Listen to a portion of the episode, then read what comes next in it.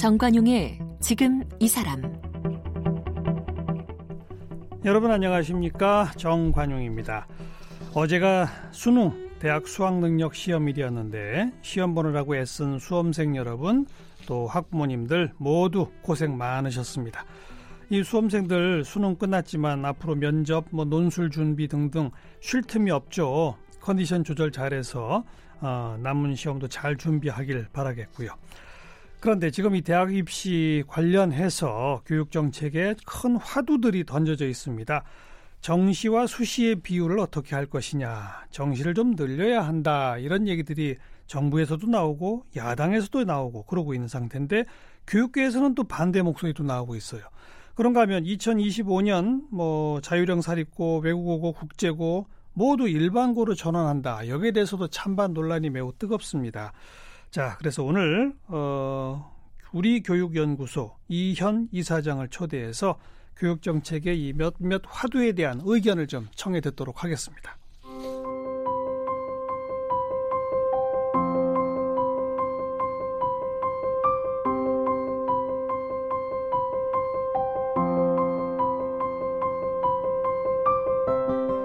이현 씨는 서울대학교 사범대학 교육학과를 졸업했습니다. 공항중학교와 대치중학교에서 학생들을 가르쳤습니다. EBS 사회탐구 영역 강사로 활동했습니다.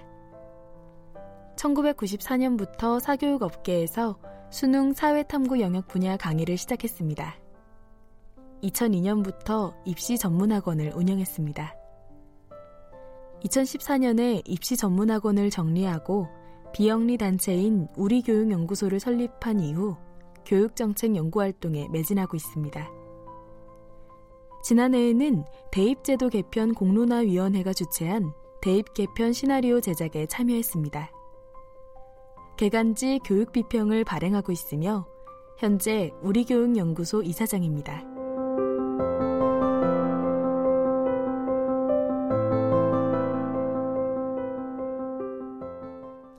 우리 교육연구소 이현 이사장 초대했습니다. 어서 오십시오. 네, 안녕하십니까 이현입니다. 네, 일선 학교 선생님도 직접 하셨고, 네, 네, 사교육계를 또 주름 잡기도 하셨고, 네, 스스로 그거를 딱 다 정리하고 때려치시고 네, 네, 민간 교육연구소를 지금 만들어 운영하고 계시고, 맞습니다. 네. 그죠? 그러니까 일선 학교 선생님으로서 또 학부형으로서 그다음 사교육이 어떻게 커, 크고 커지고 작아지는지 네, 두루두루 경험하신 입장에서 대학 입시에 뭐가 좋은 방안인지 고민 많이 하셨잖아요. 네, 네. 요즘 나오는 얘기들 쭉 들으면 어떠세요? 음, 최근에 그래도 방향을 좀 잡아가고 있다 이런 생각을 하지만? 어. 사실은 어, 굉장히 낭만적인 얘기들이 우리나라 교육의 지배적인 어떤 담론이랄까요 이런 역할을 하면서 음. 그동안 붕 떠온 논의들이 많이 있었다 이런 걸 새삼 느낍니다. 네. 낭만적이었다 그동안에? 네, 네. 붕 떴다? 네. 뭐가 그렇게 낭만적이고 붕 떴다니 뭐 예를 들면 이런 것들이죠. 비현실적이라는 거죠? 어, 그렇죠. 비현실적이고 그 이제 그런 얘기들이 이제 한국 사회에 이제 굉장히 크게 예. 영향을 미쳐 오는데 간단한 예를 들면은요. 예. 국영수 위주의 교육. 음. 그럼 우리 이제 이건 교육도 아니고 반교육적인 어떤 것이라는 식의 이미지 그런 담론이 우리 사회를 오랫동안 지배해 와요. 그런데 사실 가만히 돌이켜 보면 뭐 미국뿐만 아니라 핀란드, 영국, 프랑스, 독일이 다 마찬가지인데요. 고등학교 보통 후기 중등 교육이라 그럽니다. 그쯤 들어갈 때 이제 대학 진학할 아이들과 직업 학교가 이제 구별되죠. 보통 계열화라 그러지 않습니까? 대학 진학할 아이들이 대학 진학반에 들어가게 되면 그 대학 진학반에서 아까 제가 얘기한 뭐 대부분 나라가 다 그렇습니다. 가장 중시 여기는 과목들이 있습니다.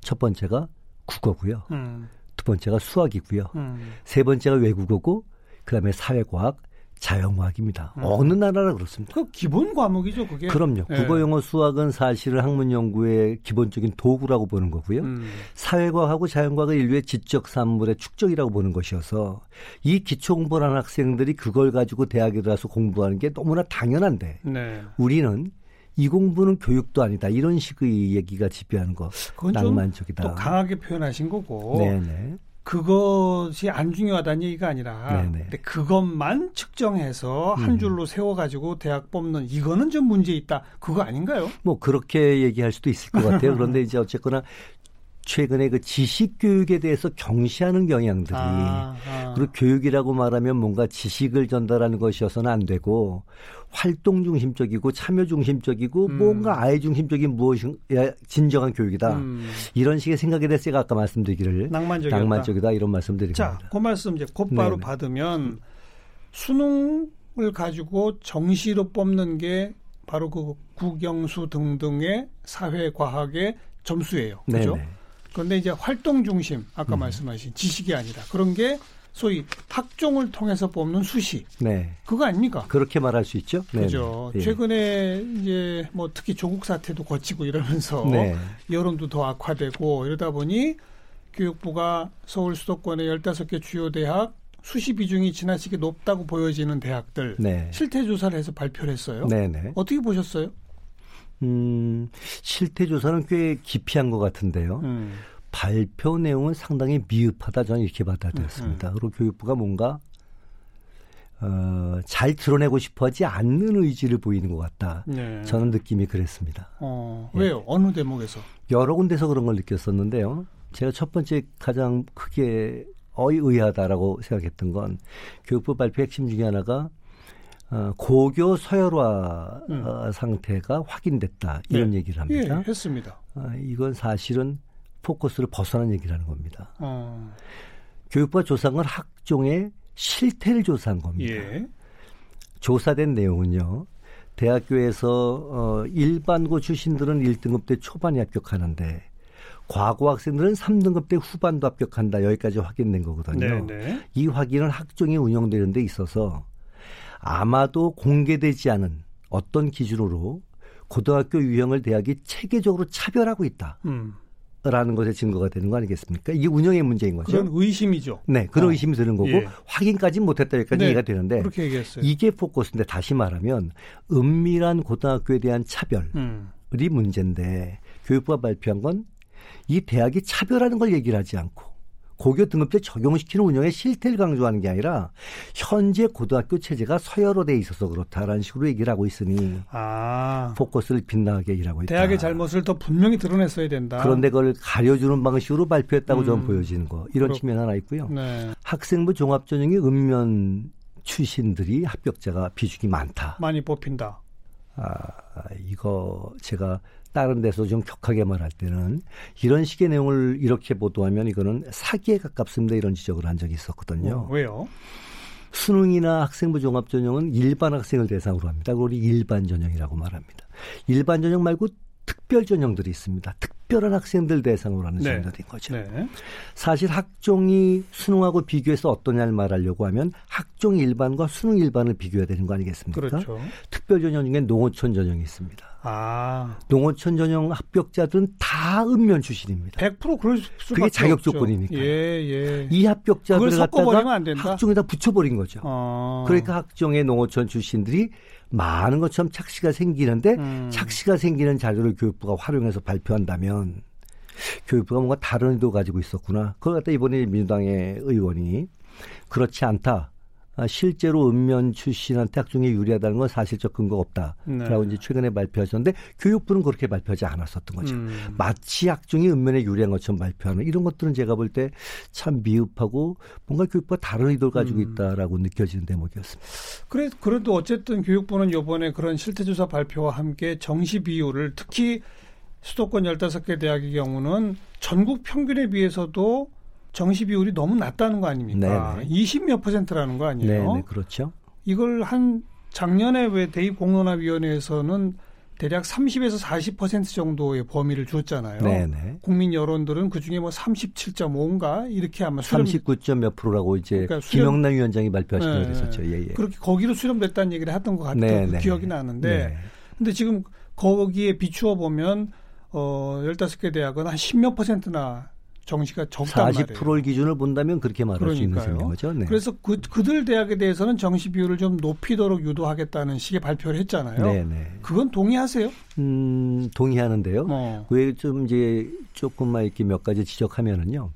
어, 이 13개 대학이 정시 비율이 특별히 낮다 이렇게 말하기 좀 어렵습니다. 음. 그 13개 대학은 사실은 수시 중에서도 학종의 비율이 아주 높았던 대학들인 거고요.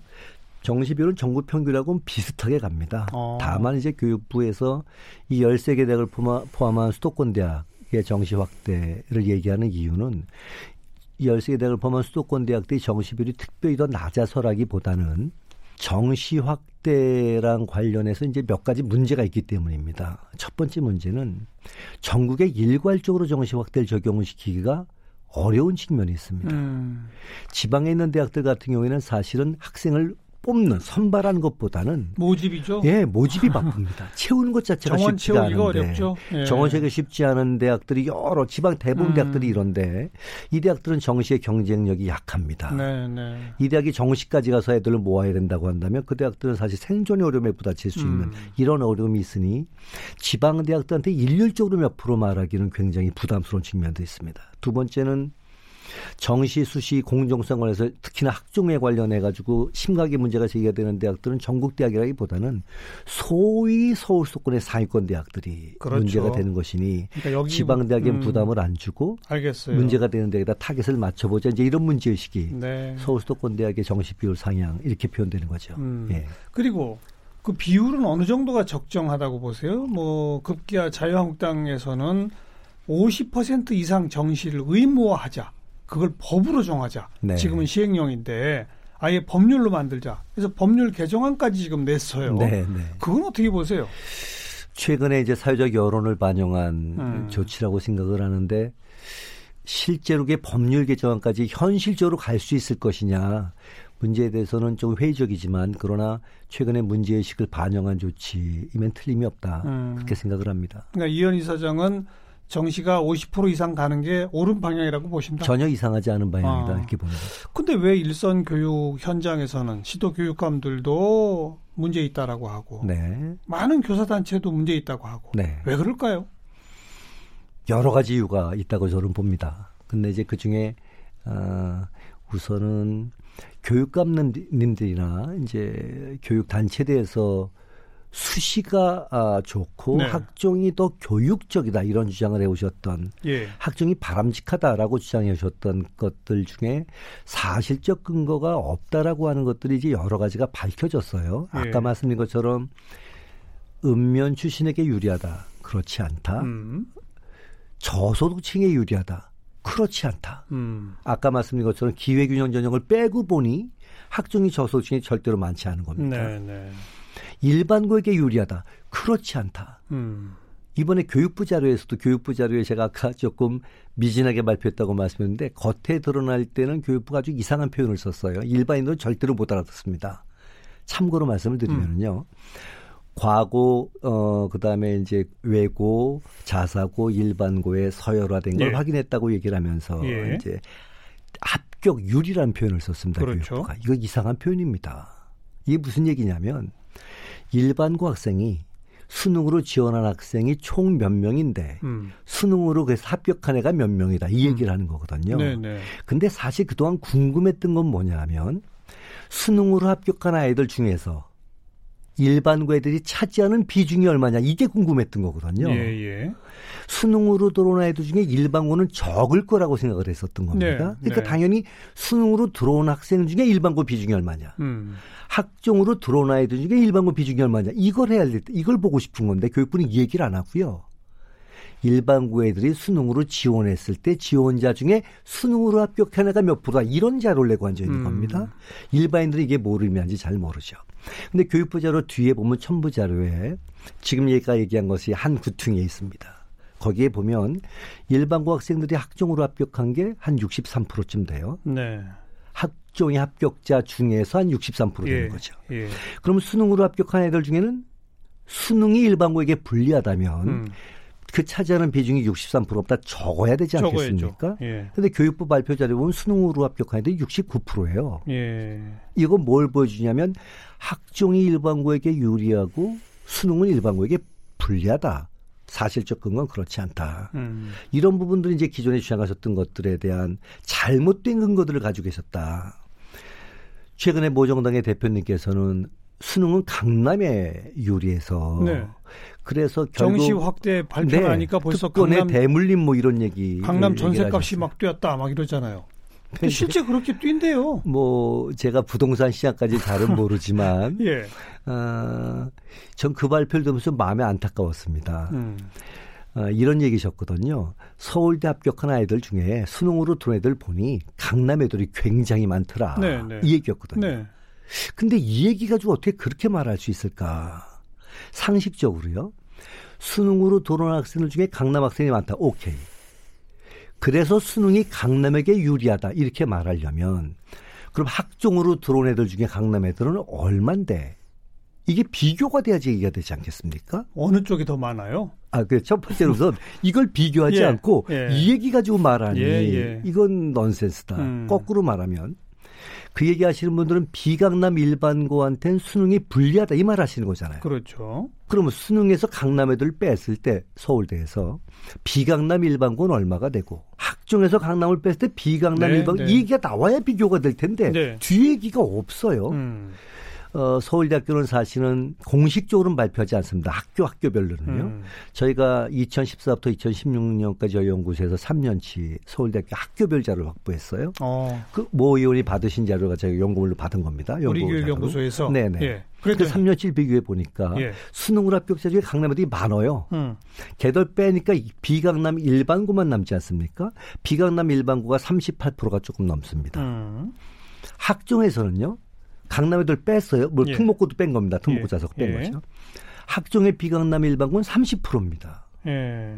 그럼 비강남 일반고한테 오히려 수능이 더 유리한. 당연히 이 근거 없는 얘기들을 음. 하시는 겁니다. 그런 이런 얘기들 볼때 좀 안타까워지는 거죠. 물론 근데 지금 이현. 이사장께서는 여러 가지 네네. 예, 그동안의 근거 없는 주장들 속에 좀 다소 비현실적이고 낭만적 주장들이 횡행해 왔다. 네네.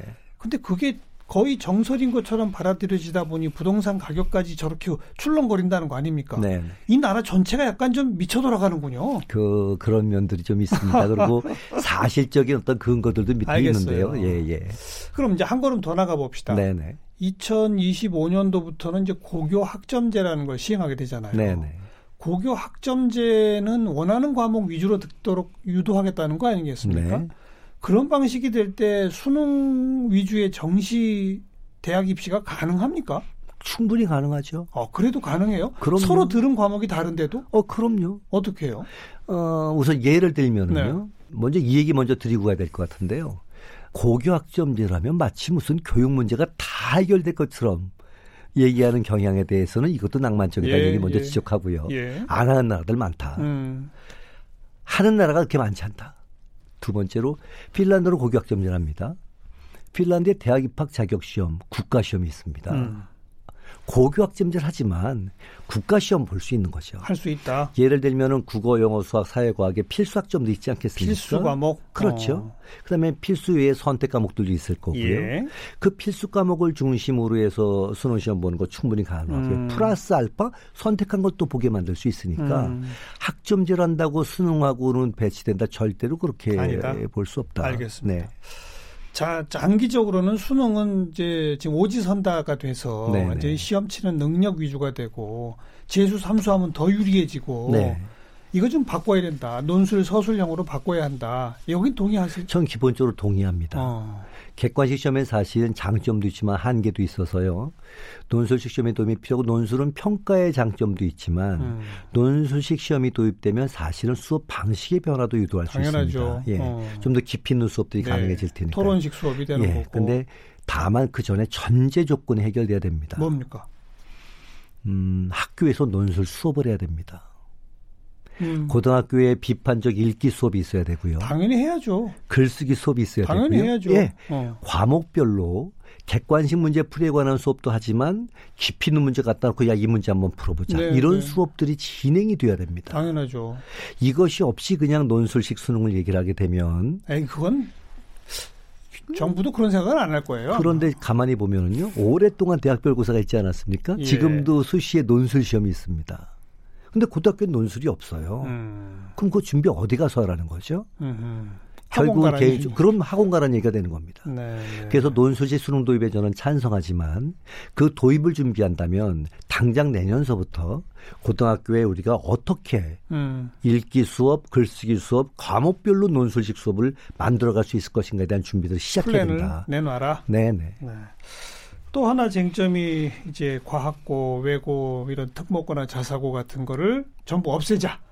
그 이유는 이게 교육의 다양성이라고 하는 측면에서 시작했으나 다양성커녕 성적 좋은 학생들만 따로 추려 뽑아가지고 대학 입시용 학원식으로만 천편일률적으로 운영되어 오지 않았느냐. 네네. 이럴 바에는 없애자. 네. 어떻게 생각하세요? 저는 고등학교가 어, 사실은 다 대학가 교환 학교들이거든요. 그 학교들이 영재고, 과고, 뭐 외고, 국제고, 자사고가 다 대학가 교환 학교니까 크게 나누면 다 인문계 학교들인 겁니다. 실업계하고 인문계를 계열화시키는 건 필요하지만 인문계 안에서 고등학교 안에 서열 체제가 필요하냐 거기엔 동의하지 않기 때문에 근본적으로 그 서열 체제 갖다 해소하는 건 저는 바람직한 방향이다 예. 이렇게 생각을 하고 있습니다. 예. 예. 없애는 게 옳다. 네. 어. 근데 저항이 또 만만치가 않아요. 다만 이게 없애는 방식에 있어서는 저 지금 정부 방식하고 좀 다른 생각 가지고 있던데요. 어떤 방식이 있을 수 있을까요? 정부가 쓴 방법은 지- 이번 정부는 이제 첫 번째 김상곤 장관 시절에 동시 선발 동시 선발. 카드를 내밀었습니다. 이중 지원 금지. 네. 협박하는 거죠. 썼다가 떨어지면 고등학교 재수한다. 음. 그래서 수요를 막아보겠다. 근데 이제 헌재 판결도 있고 이러면서 그게 효과가 약해져 버렸습니다. 그래서 두 번째 내놓은 게 이제 재지정 취소. 음. 이거 가지고 또 평가해가지고. 세계를- 네, 평가해서 음. 상상고 문제로 또 어려움을 겪었습니다. 그러니까 세 번째 나온 카드가 아예 일괄 폐지. 일반고로 전환. 그렇죠. 예. 폐지인데 뭐 교육부는 전환이라는 표현을 쓰더라고요. 예. 예. 그렇게 나온 셈인 건데 초중등 교육법 시행령상에 예. 그 자사고 특목고 규정이 있습니다. 그 시행령에서 빼겠다는 거죠. 예. 법적 근거를 없애버리겠다는 겁니다. 예. 저는 쭉 이거 뭐 좀 조심스럽습니다만은 조금 폭력적인 방법이 아니냐. 음. 어.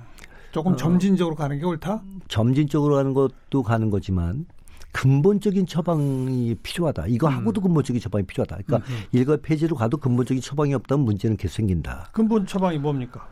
특목고 자사고에 아이들을 보내려고 하는 이유가 뭐냐를 보면 처방이 보입니다. 거기 보내는 이유는 크게 두 가지인데요. 첫 번째는 거기 가야 공부하는 분위기, 음. 공부하려고 하는 애들이 음. 온다. 이 말은 일반고 가면 공부하는 애가 따가 되는 현실을 반영하는 거죠. 예, 예. 두 번째 가장 중요한 건 거기 가야 서울대, 연대, 고대 들어가기 쉽다. 예. 명문대가 쉽다. 그거죠. 이거거든요. 예. 여기에 근거가 없다면 그렇게 경쟁률이 높지 않을 근거 겁니다. 있죠. 있지요. 예. 그 근거를 지금 대입제도가 만들어준 겁니다. 예, 예. 그 근거를 만들어준 것 중에 하나가 학종입니다. 음. 예, 근데 과거 나온 친구들은 90, 90% 이상이 학종으로 들어가니까요. 음, 서울대 학종 수시 일반에 특목고 자사고에도 64% 이상을 차지하니까 근거를 마련해 주는 거죠. 네, 네. 이 친구들 또는 그 부모님들의 욕망을 막을 수 있는 방법이 있어요. 그거는 뭐냐면 뒤에 혹시 그 얘기도 나올지 모르겠는데 그게 학생부 교과 전형을 확대하는 겁니다. 내신 위주. 네. 어. 서울대, 연대, 고대가 내신 위주의 교과 전형 가지고 정원에 한25% 이상만 뽑아준다면 예, 예. 특목고 자사고 하려고 하는 욕망은 확 줄어들 겁니다. 예, 예. 왜 그러냐면 특목고 자사고에서는 내신 성적을 좋게 받는 게 쉽지 않거든요. 음. 결국 그 25% 내신 성적으로 뽑으면 일반고 애들이 97% 이상 합격을 하게 됩니다. 네. 자, 이런 상황이 되면은 소위 강남 엄마로 표현되어지는 학, 그 학벌에 대한 욕망이 높으신 부모들 입장에서 볼 때 특목고 자사고 보내면 내신 25%를 막아놓고 가야 되는 거예요. 음. 또는 30% 막아놓고 가야 되는 거예요. 이거는 좋은 선택이 아닌 거죠. 수능은 이 사람들 을 어떻게 생각하는 분들이냐면 학교가 어떻게 하든 내가 수능을 가르칠 수 있다. 이렇게 믿는 부모들이거든요. 그 다음에 뭐 학종이 있든 뭐가 있든 있다고 하더라도 이걸 막고 가는 건 좋은 선택이 아닌 거죠. 반면에 일반고를 보낸다면 내신 가지고 전교권에 들어가가지고 이 길도 만들어. 수능은 어차피 내가 뭐 사교육을 동원해서도 만들어줄 네, 수 있어. 네. 이런 판단들 하기 때문에 지원율 자체가 떨어지고 그렇게 되면은 이들의 일반고 전환은 굉장히 쉽게 음. 그럴 수 있다는 게 제 생각인데 방향은 전 동의하지만 지금 방식엔 무리가 좀 따를 것 같다 이런 걱정이 있습니다. 시행령을 완전히 바- 그냥 바꿔버리는 폭력적 방식보다는 조금 걱정이 된다. 대학 네. 입시 제도나 이런 것들을 그들 학교가 별로 그렇게 특혜를. 특혜 그렇죠. 받지 못하도록 개편해 내면 저절로 줄어들 것이다. 그럼요. 그런 방식. 그건 뭐 제가 음. 말씀드린 건 사실적 근거가 있습니다. 네. 역사적 자료가 있으니까요. 네. 예. 마지막 고 지적까지 들어보니까 그동안 우리는 수시 정시 그리고 수시 하면은 그냥 학생부 종합 전형 이렇게 생각했는데 수시 중에도 학생부 교과 전형도 있는 거니까. 네, 네. 즉 수능과 내신 내신 성적, 수능 성적 예. 이걸 좀 더 비중을 확대시키는 방향 이 방향이 옳다고 보시다. 네, 네. 그런 의견이고 네. 창조적 인재를 키우는 다양성 교육 네. 이것은 전체 중에서 한 몇 프로 정도가 그럼 적정하다고 보시는 거예요? 그 창조적 인재 얘기랑 어 조금 다른 각도 얘기 두 가지 제가 짧게 말씀을 드릴 텐데요. 수능에 대해서 반대하시는 분들 중에 많은 분들이 수능이 창의적인 인재 양, 양성에 뭐 적합하지 않다. 네, 네. 미래 인재를 어떻게 수능으로 키우냐 이런 얘기를 예. 하세요. 예, 그 그런 얘기가 또 먹힙니다. 예, 예. 근데 이것도 좀 따져봐야 됩니다. 그래요. 수능은 교과서를 바탕으로 문제를 낸단 말입니다. 음. 국어, 영어, 수학, 사회과. 이 학교에서 다 배우는 거예요. 이거 배운 걸 평가에서는 창의적인 인재를 키우지 못한다. 이유가 뭐냐? 첫째, 교과서 내용 자체가 창의적이지 않다는 거냐? 그 교과서에 있는 내용 공부해 봐야 미래 역량에 도움이 안 된다는 거냐? 아니면 형식이 객관식이어서 그렇죠. 한계가 있다는 거냐? 이 두 개를 나눠봐야 되거든요. 형식이 객관식이고 그걸 맞추는 기술을 증진시키는 건 주입식 교육이다 보니 그런 거 그렇죠. 아닌가요? 그렇게 예. 있고 많은 사람도 그렇게 생각할 예, 것 같아요. 예. 그런데 첫 번째, 그럼 교과서고 교육 과정 자체는 괜찮냐? 음. 이 얘기는 별로 안 하는 겁니다. 우리나라 교육과정 교과서 편찬 지침, 검인정 그 평가 지침이 있습니다. 그 평가 기준 중에 핵심적인 게 교과서는 그렇게 만들어지게 돼 있어요. 어, 창의 융합형 인지 양성에 적합하도록 교과서가 만들어집니다. 그럼 예. 이 교과서를 잘 공부하면 창의적인 인재가 양성돼야 되는 거죠. 음. 두 번째 얘기는 호소력이 있습니다. 객관식까지는 한계가 있다. 그래서 아까 말씀드린 것처럼 네, 네. 논술식 도입 필요하다는 얘기 많은 분들이 공감하시는데 예. 우리는 10년 동안 어떻게 왔냐면 객관식의 한계가 있다. 그래서 논술식으로 가는 게 아니라 봉사활동 시간 제자, 동아리 뭐 했냐 보자. 예, 예. 이렇게 온 게 이제 문제였었던 거죠. 알겠습니다. 예, 예. 교과서 위주의 창의적 교육을 교육 현장에서 할 수 있도록 네, 측정 방식은 논술형 방식으로 가야 하고 네. 그리고 그 측정 결과 수능 결과는 대학 입시에 많이 반영되는 게 옳다. 예. 오늘 고맙습니다. 네, 고맙습니다.